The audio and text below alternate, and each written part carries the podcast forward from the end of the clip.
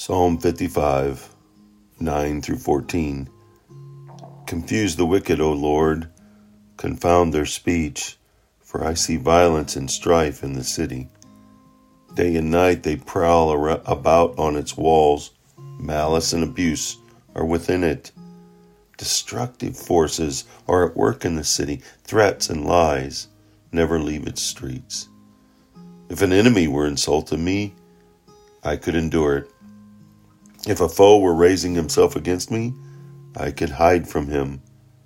But it is you, a man like myself, my companion, my close friend, with whom I have once enjoyed sweet fellowship as we walked with the throng at the house of God.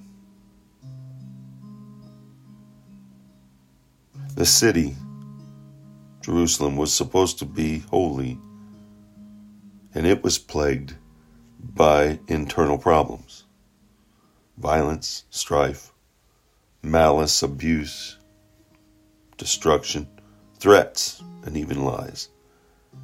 External enemies, though a constant threat, were not nearly as dangerous as the corruption inside. We see it today within churches and within Christian organizations, we often look to defend ourselves against troubles from the sinful world while failing to see that our own sins are causing the trouble. Nothing, nothing hurts more than a wound from a friend, from a trusted confidant, from someone you've been walking with and doing life with. And there may be times when friends will lovingly confront you in order to help you.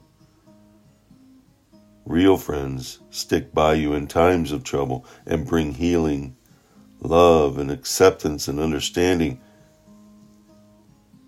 not to tear you down, to isolate you, to cause you to to cause hurt.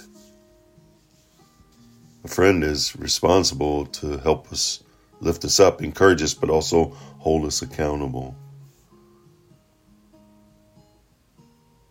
What kind of friend are you? Don't betray those you love. Don't go away from God's word and love and adoration and grace and forgiveness. Don't let your thoughts, don't let your heart, don't let your fear, don't let your anguish destroy or detour or throw off kilter, if you will, your vertical relationship. Stay vertically focused on God. Be the friend who encourages, be the friend who holds a mirror, not up necessarily and always to someone else, but to yourself. Listen. Listen to those around you. Listen to their advice. You may think you're going one direction and that direction seems to be from God. But if those around you, those you've trusted, those you love, those you care for, are giving you a different signal or giving you a different advice against what you're doing, listen and take it to God in prayer. Expressing deep dismay over the treachery of a close friend. And when friends hurt us, the burden is often too difficult to carry alone. This was David's expression of dismay in Psalm 50, 55. It may be part of what you're going through. And if you are, give it over to God.